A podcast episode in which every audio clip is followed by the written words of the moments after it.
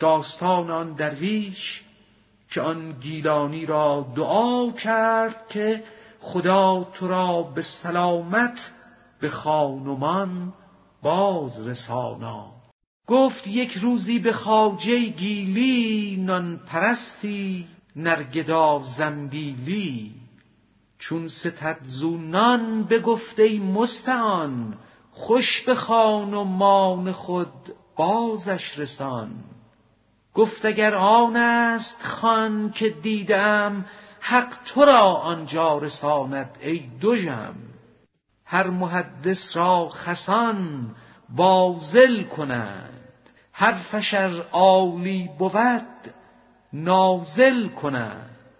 زان که قدر مستمع آید نبا، بر قد خواجه برد درزی قبا.